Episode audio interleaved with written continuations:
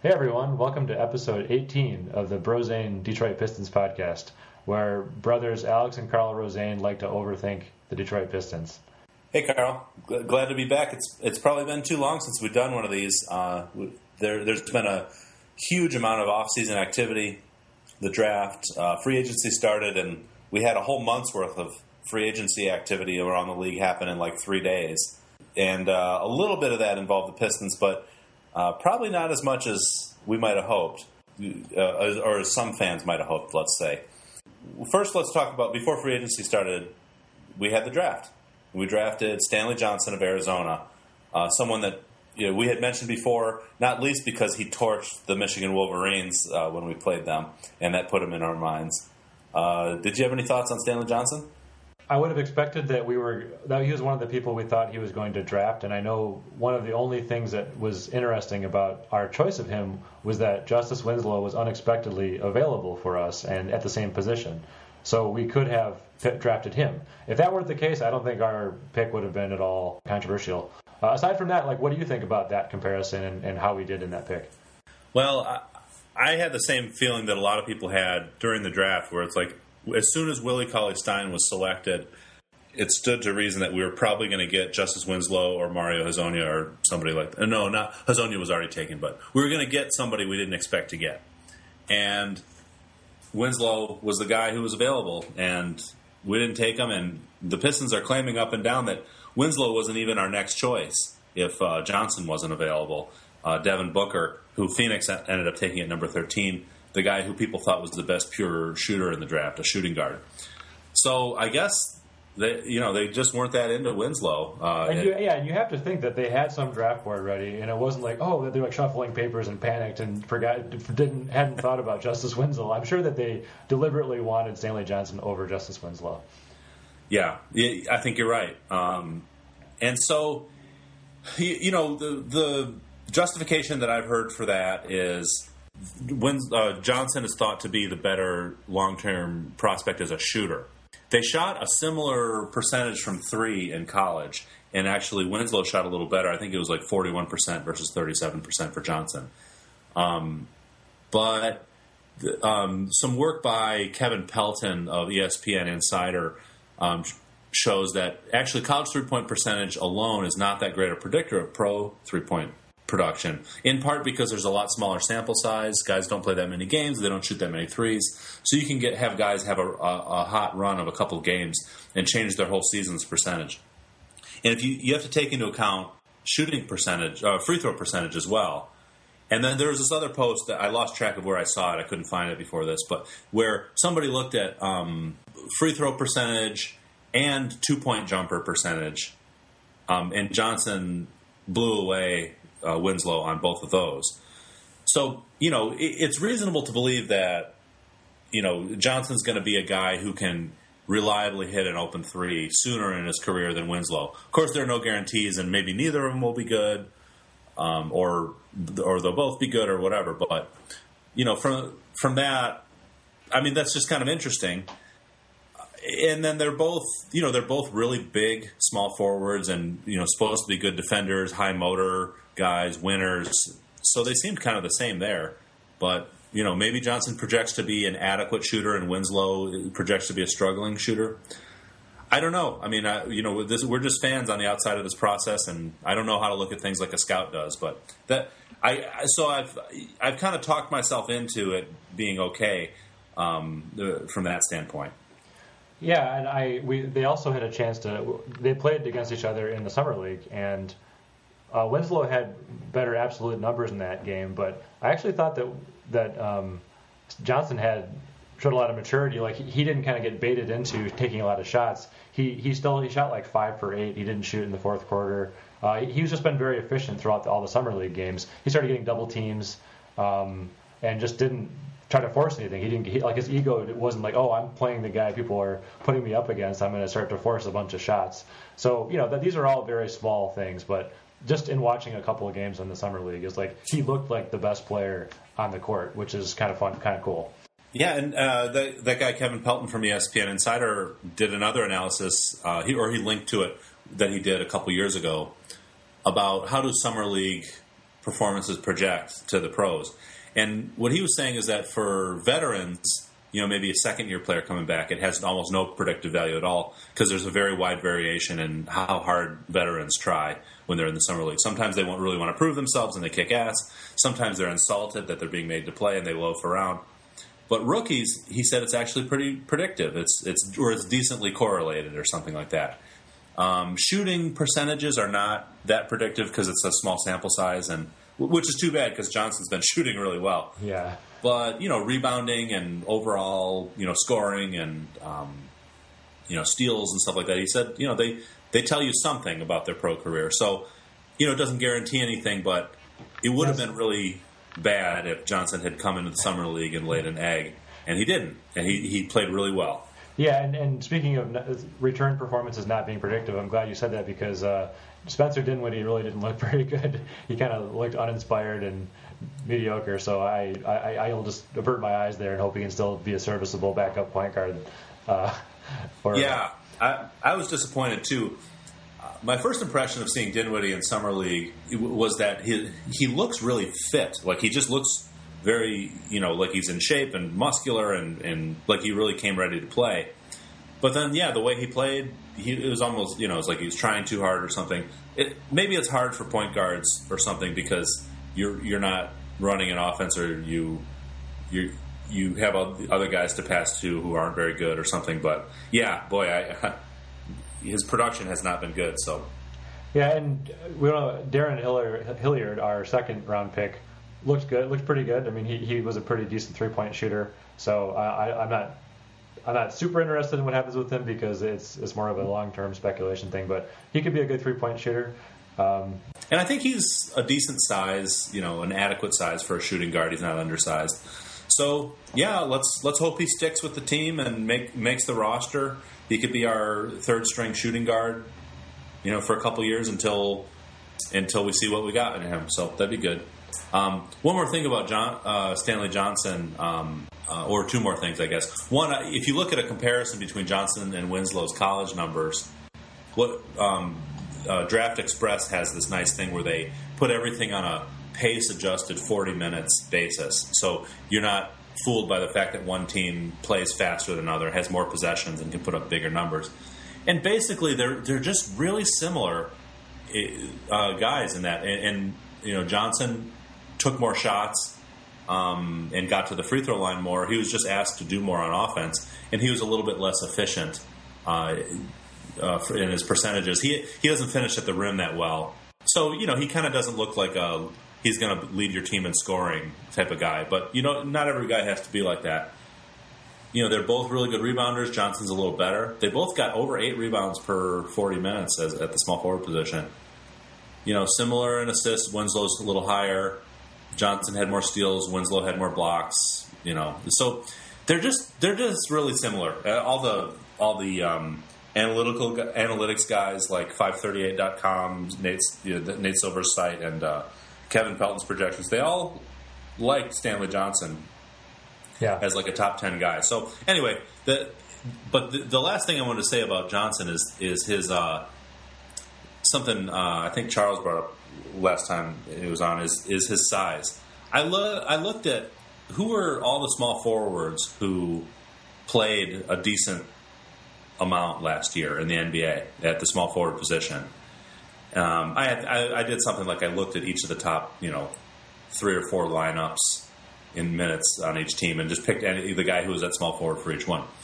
Johnson and just sort of look, looked at their size, their height and weight. Uh, Johnson is the, about the average height for a small forward. He's listed, I think, at uh, what, what was it, six six. yeah, Anyway, so Johnson's you know at the low end of normal, but a, a totally normal height. But he's off the charts in weight. yeah. He like there's only one only one rotation player in the NBA last year uh, weighed more than Stanley Johnson, at, who played small forward a significant amount. One, James Johnson of of uh, Toronto. Every the, the and the other guys who weighed 240, who are listed at 240, shall we say, are um, Joe Johnson, Kevin Durant, LeBron James, and uh, Boston's Jae Crowder. Then there's a few guys at 235: Paul Pierce, Jeff Green, and, yeah, and, and, that's really what that, and Marcus really Morris, by the way. Oh, interesting.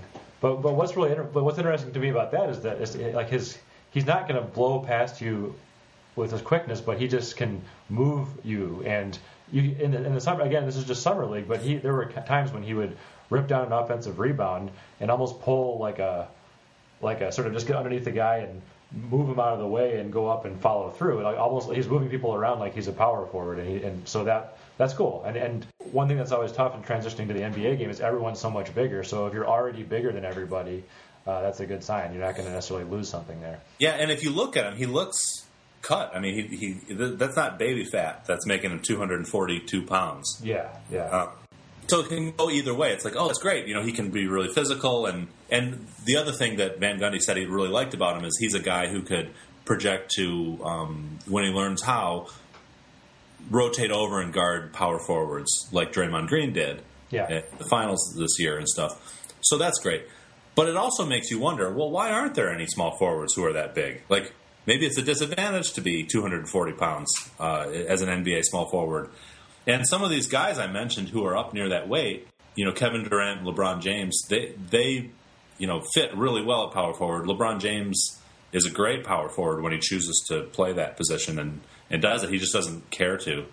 You know, Paul Pierce played power forward very effectively in the playoffs this year. Um, Jeff Green is a tweener, and he kind of sucks at both positions, but maybe that's just a skill level thing. So, you know, we, we have to watch out for his mobility, I guess. Like, can he stay in front of um, Jimmy Butler and Tyreke Evans and, you know, J.R. Smith when he's playing small forward and stuff like that? So that'll be something to watch for. Luckily, he, we're not counting on him to start and and uh, you know shut down the other guy.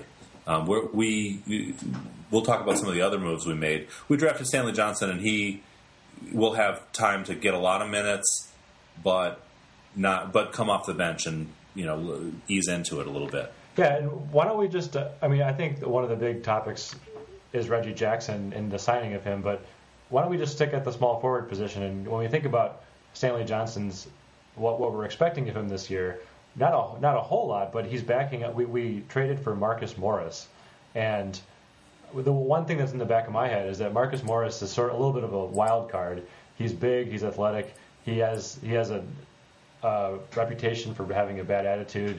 He really want, he likes to play with his brother. He's like pissed that he's been separated from him, and I don't know. It just sort of seems like the kind of thing that could go wrong. Uh, so it makes me kind of feel good that we have a, a like a solid backup, and the upside could be, hey, maybe Stanley Johnson is one of those diamond in the rough rookies who ends up being a starter if we had to. But why don't, why don't we talk about Marcus Morris a little bit so that we, you know, how are we doing at small forward? Yeah, I mean, so we we acquired him from the Phoenix Suns in a salary dump, as they call it. The Phoenix Suns were trying to clear salary cap room to make a run at signing LaMarcus Aldridge, so they traded us Marcus Morris, uh, Danny Granger, whose knees are shot and is probably going to be waived by us, and um, Reggie Bullock, who is a he's still on his rookie contract and he wasn't able to get minutes for his the couple teams he's been on in the NBA, so we're kind of taking a flyer on him. Marcus Morris was the headline piece there, and they just traded him into our salary cap space. We traded like some future protected second round pick, so basically nothing for him. You know, we, are going to be paying him a little over five million bucks a year for the next couple years, which is a real bargain for a starter, a guy who's going to be a starter. That's like league average or below um, yeah. under this current arrangement. Now, you know, he, he's a guy who's come off the bench most of his career. Last year, he was 25 years old last year, where you generally start your prime. He played 25 minutes a game, and that was, uh, you know, he's he started some games and came off the bench some games. Um, he came out. He started 35 games and came off the bench for the rest of. He played 81 total games, and you know his his numbers on a kind of a per 36 minutes basis scored 15 points a game. Um, you know, usage rate 19. So this is a guy that that's that's below the 20% of the possessions where you're kind of pulling your weight. So he's a role player on offense, and um, the role he's going to play is at a minimum, when you're open and someone passes you the ball, make a three. He's a career 36% three point shooter, um, which is, I would say, adequate. Um, you know, not that's that's not that's not special, but it's good enough so that you don't you know do the Josh Smith and say like no when he's going to shoot it. Um, and as a career, that that's uh, similar, th- about 36, 37 percent on corner threes, which are usually people are a little better at that because they're typically wide open. And um, the other thing is he's really big. Um, he's 6'9", 235.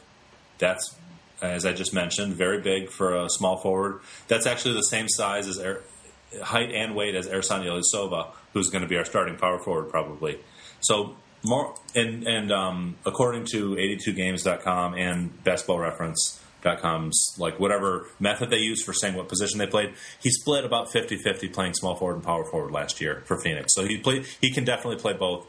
Who knows? Maybe he'll end up starting at power forward for us. But so that's that's basically everything we know about Marcus Morris on the court. Um, he he has a role to play. He can be physical on defense. Hopefully, he can stay in front of guys, even though he's very big for a small forward. And and and that's that. And how does it feel in terms of where we were last year? Does this feel like a? I mean, to have him be our starting small forward. Oh, I think it's an upgrade at small forward. We were starting Caron Butler and Kyle Singler. Yeah. Um, uh, he'll be a better defender than Singler. Um, Singler had his moments of also being a you know a guy who can hit a wide open three, but he wasn't a lights out shooter either. Um, I think he'll be similarly efficient to Singler on offense, um, and he'll be a, a, a better defender. He's just like a he's a better athlete. Yeah, so I mean, if, if he didn't have this sort of attitude, there was some on the NBA, the Detroit Pistons Reddit. Someone linked to a GIF of him like shouting. It appeared to be shouting at his at his coach after he was really pissed about something. It wasn't clear whether he was just really upset or he was actually really like going after his coach. But I could imagine that and Van Gundy. You know, I could imagine Van Gundy like benching him or something uh, if, if he has a really terrible attitude. But we'll see. I mean, he's, he has an impending assault charge him and his him and his twin brother allegedly assaulted someone with some other guys after they had texted their mom or something like that. Like I mean, they're kind of a very like yeah, high school. He, literally might go to jail for punching someone for talking about his mom. I mean, yeah, exactly. So I mean, that's real little, mature, Marcus. yeah, that's a um, little um, uh, dicey, but um, now the reporting by the Detroit Free Press says that the the Pistons organization while they're tight-lipped about the legal issues because it's a you know we don't comment on an ongoing blah blah blah. They they're not worried about it. They don't think it'll hold up. Um, it it sucks to have to be saying like oh well you know this this criminal charge against him is going to be dismissed or something you know that you don't want to be in that position at all but it sounds like the Pistons organization is not that worried about it. We're not paying we're not paying them that much, so even if it's a total bust, it's not going to like ruin our team. You know, we didn't use all our salary cap on him or anything. But I anyway, the big picture for me is he feels like a major upgrade. We're going from uh, playing made all of our minutes in small forward by guys who should, I guess, be rotation players to a guy who um, would be an awesome guy off the bench and is sort of an adequate starter. That's that's my gut feel about it. So it's like we have a legitimate NBA starter to play to play small forward, even though he's like a below average starter. Yeah, and, and plus we needed a we needed a starting small forward. I think we had whiffed on Tobias Harris. Um, I think uh, reportedly we offered him a max uh, contract, and if we had gotten him, then I'm not. It would, it would, have been interesting to think about how the dominoes would have fallen. Would we have still have gone after had enough money to give Reggie Jackson that huge contract, or uh, anyway, we didn't get. So we, we whiffed on Harris. Was there anyone else, the small forward, we were hoping to? Well, I mean, we were.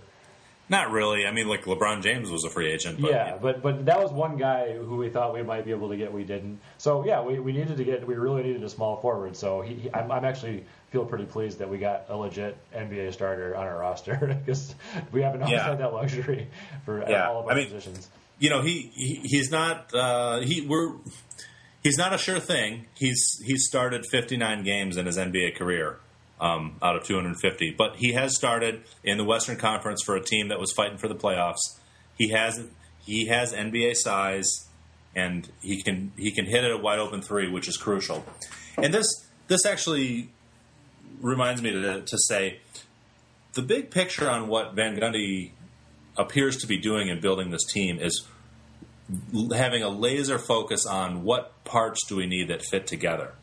So he's not going for the um, uh, Philadelphia 76ers, Sam Hinkie, or Boston Celtics, Danny Ainge route of just like acquire assets, get talented guys on tradable contracts, and just stockpile them.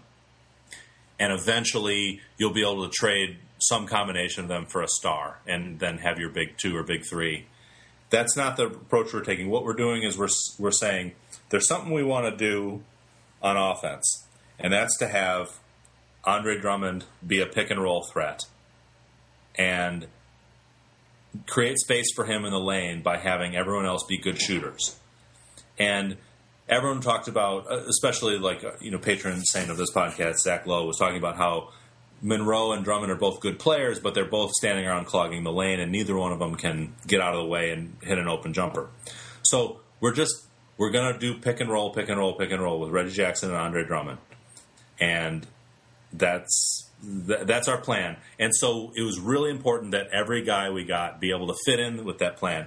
So that's how I see us taking Stanley Johnson over Justice Winslow. Johnson can hit an projects to be more likely to be able to hit an open three. We get Marcus Morris. He can hit an adequate amount of open threes. We get Ersan Ilyasova from Milwaukee, um, adequately sized journeyman. He's been a career, you know, started a little over half his games with Milwaukee. You know, he's scored, you know, 10, 13 points per game, decent rebounder, but mainly his main skill, 37% career three point shooter. And he's had several years in the NBA, two years in the NBA where he shot over 44% from three. Yeah. Um, so we, we have a plan and we're following that plan. We're getting guys to close to reasonable contracts who uh, completely fit into the our offensive machinery and then who won't be disgraces on defense. And that's that's I think the thinking behind why we go with Reggie Jackson, even though um, Brandon Jennings started to come on and be a real sort of borderline all star second half of last year. I mean, another reason to move on from Jennings is guys who rely on athleticism. It really hurts their career to tear their Achilles. But um, you know, Jackson's Mr. Pick and Roll, um, which we'll, we, we, can talk about in a second. But I mean, does that make does that sound right to you? Like we're, just like we're following a plan, and we're not going with the stockpile assets and get a big three thing. We have our we have Drummond. That's the best guy we're ever going to get we God, I hope he turns into an All NBA guy because we're betting the farm on him. Yeah, and we have, um, yeah, and it, it, makes sense also in and not going after Monroe, letting him sign the qualifying, and then saying, seeing him, wishing him farewell as he joins the Bucks, uh, which was interesting. I'm happy for him. He got maxed out. Um, but yeah, having both of them on the team just didn't feel like a great short-term fit, even though they're both very skilled players. And last year, Monroe was our best offensive player. Like losing him hurts, but uh, Ilyasova does feel like um, a better. I mean, because there were times last year where having Tolliver in felt better, like you know being able to swing it around and Tolliver hitting open threes. There, there, there were games where that just felt great, and it was almost like Drummond and Monroe were uh, switching, being the guy who have who, who uh, you know, Drummond's a little bit. I mean, Monroe is a little bit more skilled in the, in, in, as a post player, but you know, Dr- Drummond's shooting range is his arm length, and you, you can't you, that you can only have if you have one guy like that, you need to surround him by people who can really space the floor. So I agree. Uh, you want to get the kind of Chris Paul, DeAndre Jordan kind of pick and roll thing going. I mean, obviously neither of them are as good as the, those people, but um, uh, yeah, I mean Drummond really could be hope we, we think he could be better than DeAndre Jordan, and DeAndre Jordan was just getting fought over over a max contract. Um, yeah, definitely. And just just to add to your your good point about how our offense just worked better with Anthony Tolliver. Last, so Anthony Tolliver, let's just you know be realistic about what he is. He's he's a journeyman NBA player with a below average you know ratings across the board who has trouble making rosters and getting minutes, but he can he can make threes and he's a power forward. Yeah. Our offense was seven points per hundred possessions better with him on the floor than off the floor last year. And that's not a perfect comparison. You know, he played with other guys too, but like having our the offense that Van Gundy wants to run, where we like we're not clogging the lane, and if and let's I guess let's just be explicit about the threat we're trying to create. We're trying to have something where the point guard runs a pick and roll with Drummond, and then Drummond sprints towards the rim, and then that creates chaos on defense. Where um, the the guy who's supposed to be guarding Drummond just got a pick set on him, or I'm sorry, Drummond just set a pick, and the guy who was guarding him has to worry about is the guard going to shoot or get to the rim. And meanwhile, Drummond's going to the rim. All the rest of the defense has to decide what to do. Do they sag into the lane and try to stop him from catching an alley oop, or do they stay out at their guy at the three point line? Yeah. When you have three point shooters, it creates a lot of space in there. Um, Dallas had a had the best offense in the league for the first third of the season last year, just by having a bunch of journeyman point guards run pick and rolls with the very deadly Tyson Chandler on pick and rolls on offense, and he just you just throw it near the rim and he dunks it.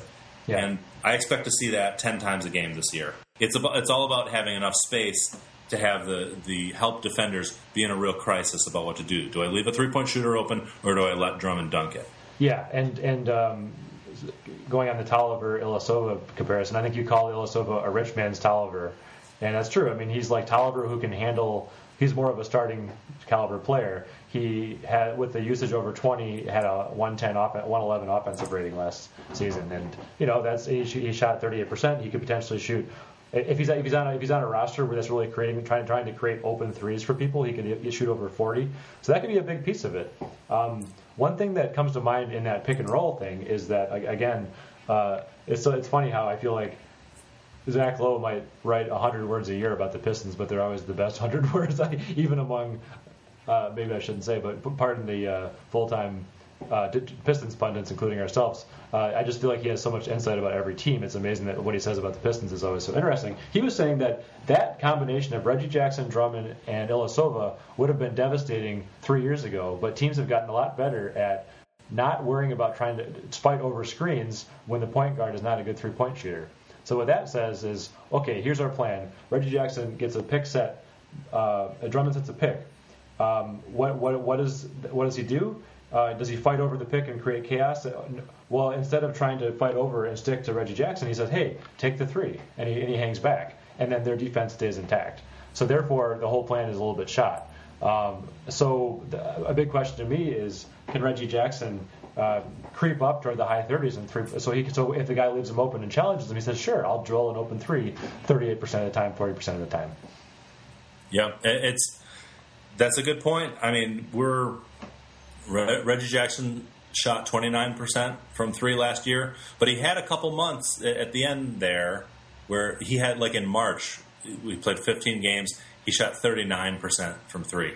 And yeah. he had an all, that was his only month where he had an all star level offensive rating um, in terms of just efficiency. He always has a very high usage rate where he, that's one thing he can do for you is he can create shots. Yeah. Um, for good or for bad, and that's that's been our concern about him.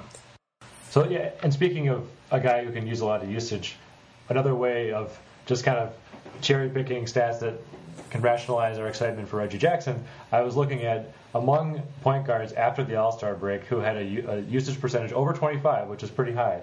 Uh, Reggie Jackson was uh, ninth best, ahead of Damian Lillard and Jamal Crawford, behind guys like Tyreke Evans, Harden, Isaiah Thomas, Westbrook, Kyrie Irving, Lou Williams, Steph Curry, Klay Thompson. So I mean, that gives you a hint that if he can just if, so he's capable of creating offense enough that he can use that much offense. If he can actually be the guy who can shoot 35% or better from three point line, he could he could he could definitely he could be an all star, and I think that's what Van Gundy sees and why he got the uh, 80 million dollar contract. I think that's right. That, that's really the main thing that people are holding on to. The last the last two months of the year, just sort of 20 plus games um, you know, he averaged 17, 18 points, um, four to five rebounds, nine, 10 assists, um, and shot, you know, shot pretty well. So it, it's like, okay, well, so we have this 24 year old guy who, or he's 25 now, had a really hot end of the year. Is it really? Uh, let's talk about. There's the good Reggie Jackson and the bad Reggie Jackson. The good Reggie Jackson is he finished the end of the year really hot at the time when he got to run the offense. Jennings was gone. Um, and we, you know, he got to just do that pick and roll with Drummond. And Monroe was actually injured for a, a stretch of that as well, so we got to see kind of like the more spaced Pistons during a lot more of that. Good, that's a great point. Yes, and then um, Synergy Sports, which uh, I think they are they the ones that run the SportVU cameras. Anyway, they they sort of break down things play by play. They had a, a tweet last week that showed here's the most productive pick and roll scorers and shot creators of last season, and they had points scored um, uh, by the ball handler on pick and rolls and points created via pass outs uh, by the ball handler on pick and rolls. Reggie, jo- Reggie Jackson's time in Detroit, he was the best in the league at both of those. Chris Paul was second at both of those, um, and and he on points scored, he was by far the best. He was ten point seven instead of eight point four points for Chris Paul. So what that means is what we what we've talked about before. He's really good at getting to the basket and hitting a layup on pick and roll. So he's a real threat to turn the corner, and that's what puts Andre Drummond's man in in trouble. Is um, is if you don't stay in front of him, he can get to the rim and score we'll have to see what does the hang back and let and try to dare him to shoot a three strategy get you. Um, he he really has to be able to hit an adequate percentage of those, and and Van Gundy must be really confident in that. Um, talking about the bad Reggie Jackson, you know he he it's not really bad. It's just most of his his big numbers that he's putting up. You know, 19 points, 10 boards, or um, 10, 10 assists, putting up some triple doubles, putting up a 20-20 game a lot of that just comes from using a lot of possessions. He has the ball in his hand a lot, and he, he shoots a lot, and he and he um, a lot of his um, plays end in either assists or turnovers. And you know, thinking about a sixteen million dollar a year contract, the first couple years of that, that's really high. The last couple years of that, that's actually not that high, and that's more like Brandon Jennings' contract so it's just very hard to wrap your mind around whether this is a, a big deal or not. But you know, um, I I had a little bit of Twitter Twitter interaction with folks last week about what are what were our point guard options. Ty Lawson was also on that list of, of great pick and roll guys, and uh, he makes twelve million a year, and he's on the trading block. And we had some cap room and some assets to maybe get him. I have no idea whether he was an option. And then you know, uh, Jeremy Lin. Uh, is what was just signed for less than three million a year. He's not as good a player as Reggie Jackson, uh, and especially on defense, Jackson has is quick and has freakishly long arms and has a lot of potential there, and he's a little younger. But if you look at their career numbers, Jackson and Lin, they're almost identical, and I do think Jackson's better. I would not argue that Lin is as good as Jackson, but uh, you know, they both, if you got kind of their career numbers on a per hundred possessions basis, so you take out if they were on a team that played for a, uh, at a faster pace, they're both around 22 points, eight eight or nine assists, uh, uh, around two steals. Lin had over two, Jackson has under two steals. They both have a lot of turnovers, both around four, but Lin had more. They're both. Uh, Jackson shoots 30% from three. Lin shoots 35% from three. You know, I'm not saying we should have gone out and gotten Lin, but like, gosh, um, Jeremy Lin plus 12 more million dollars of uh, of cap room to use or something like that. My, you know, you have to think about that. My where I come down at the bo- bottom line is I trust Van Gundy and, and we have a laser like focus on having the offensive plan that we need work. But we're, we're seeing what we're seeing is potential here. We haven't he hasn't actually achieved very much other than a very hot 16 to 20 game stretch for us. Yeah. I think it also comes down to when you're when you're a non big market team, you got to make your moves at some point. Van Gundy's here for five years, and then he probably will retire. Uh, he can't sit around and, and manage assets like we so we maybe manage assets better and don't give Jackson that big contract. Then what? I mean, we couldn't get Tobias Harris this off season, right? So who are we going to get? What are we saving up for? So you got to pick the guys that you can get um, one point I've seen made is that well, no, was anyone was anyone bidding that up? Was anyone signing? We, it was not like we were matching to sign Reggie Jackson for 80 million. We could have tried to we, we could have tried to squeeze him for a 75 million or a 70 million dollar contract. But then maybe he says, "Well, screw you guys. I'm going to pull up Monroe, sign the qualifying offer, and then but, uh, best slash worst case scenario, he has a great season, and we're like crap, and then he goes somewhere else. Uh, but I guess so. You got to bet on the positive in some way. We're betting that he's going to be good. If we think he's going to be bad, then obviously it's it's a bummer because we just signed him for a five-year, eighty million dollar contract. Um, so I don't know, but I, I, I can see why we're going with it. It feels like we're going for it right now, and um, uh, at the yeah, same time, it, it, it, it doesn't feel good to be on everybody's like free agency losers list because you signed a guy to a contract that everyone in the league says, "Wow, that much? That's five to ten million dollars more than he could have gotten."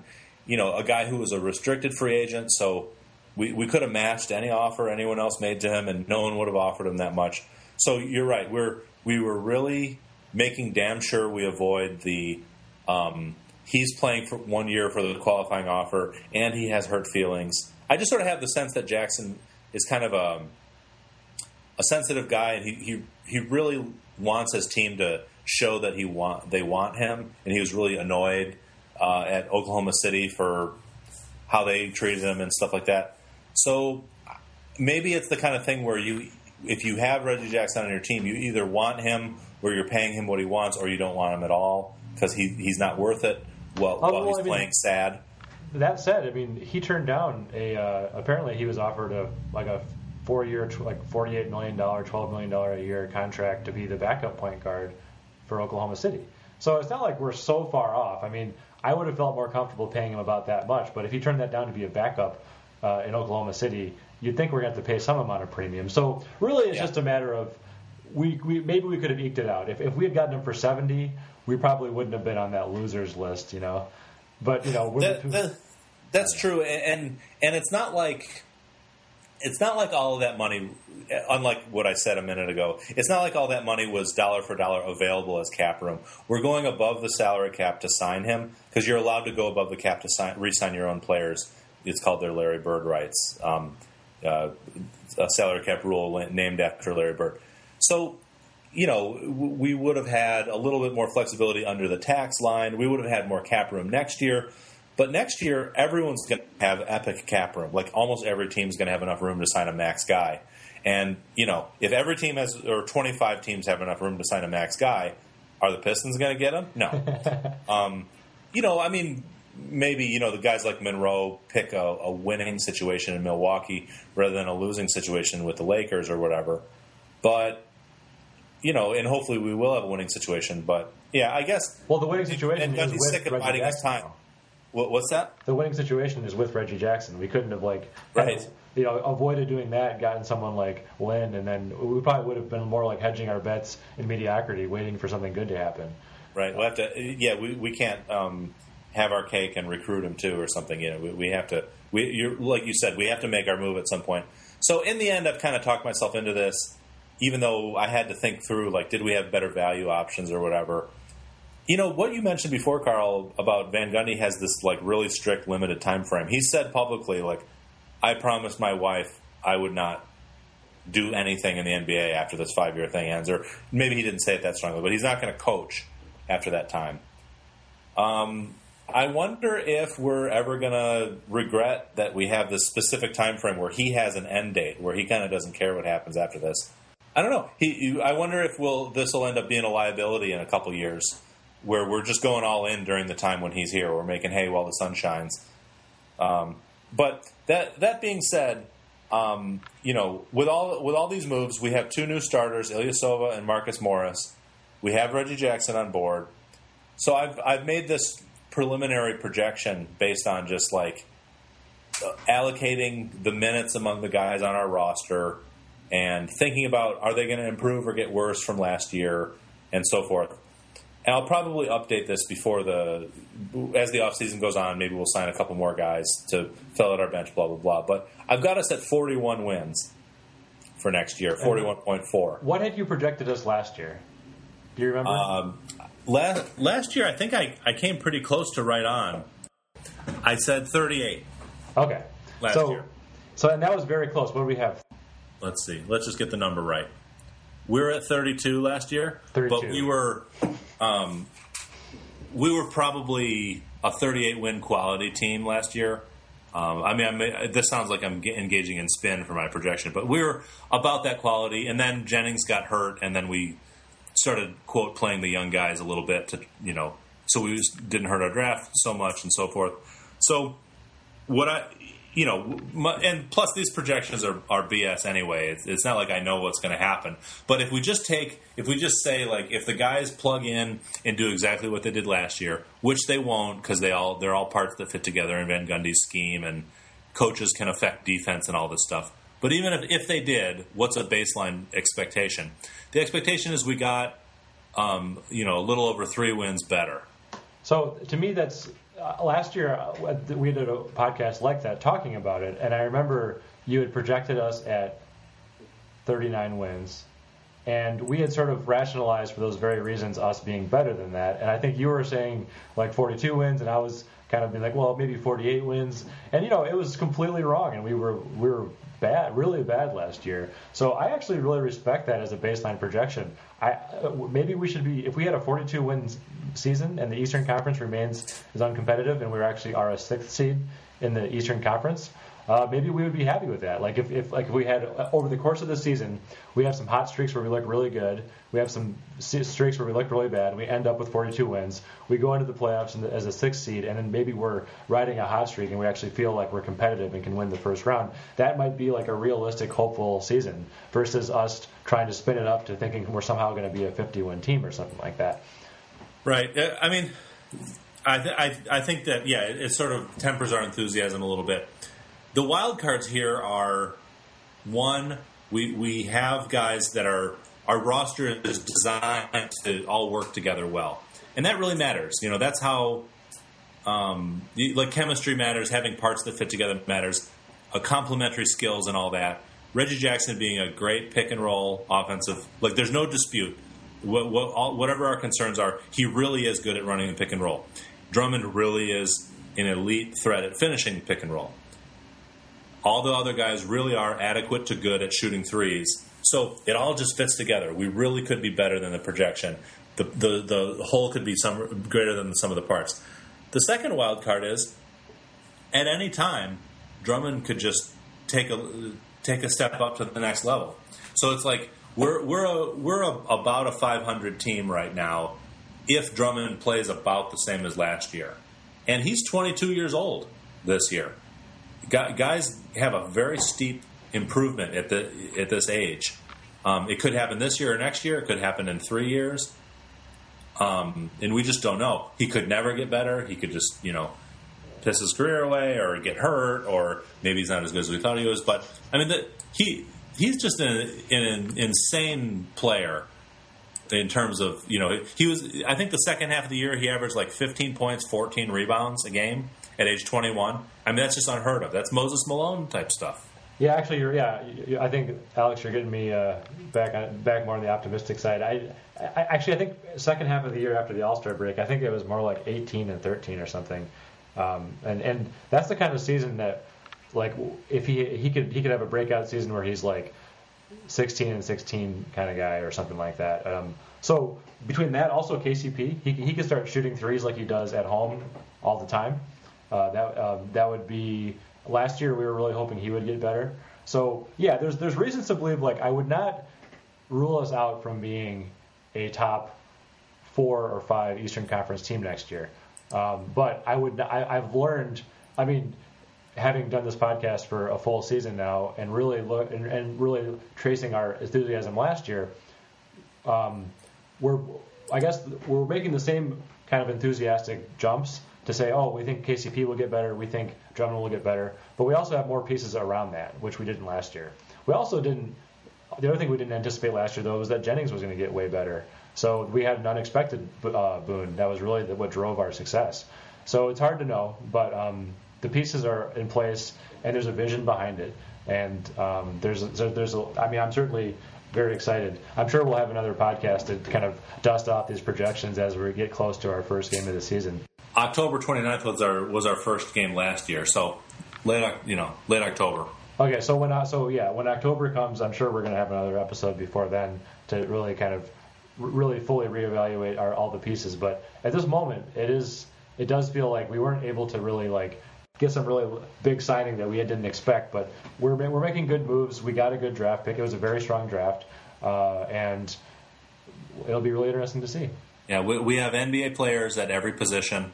Uh, we have we have parts that fit together. I think that yeah, I mean, gosh, forty-one wins just feels like our floor. I don't know. I mean, I I feel like um, we will probably win somewhere in the low forties. Thirty-eight wins wouldn't shock me, and that would be a real disappointment. But if the you know we have some injuries, some parts don't fit together, we have some personality clashes. Um, turns out somebody sucks who we don't think who we didn't expect. That wouldn't shock me. But you know, forty nine or fifty wins wouldn't shock me either. It would that that was that like that first year that Rick Carlisle got the got the Pistons back into playoff contention back in the early O's, or um, that was what Dallas did last year, or that's what you know Toronto won forty nine win t- times last year. We could be that good if Drummond takes a step forward, or something else, or Jackson's as good as um, Van Gundy and Jackson think he is. So it's just a real wide range, and, and you know I mean, uh, yeah, and our, and our team, an hour just to say we have no idea what's going to happen next year. but our team fits the strategy, inside out, good three point shooters, good pick and roll. Uh, it should be exciting. Yep. So why don't we, at that note, why don't we wrap up? Um, I will say, if you like this podcast, give us a rating on iTunes. You'll be one of the first ten people to do so, and it could make a big impact. And tell your friends. Uh, if, you, are a big Pistons fan, uh, I, I think you'll, you'll be hard pressed to find people who think about the Pistons as much as Alex and I. So please give us a listen and tell your friends.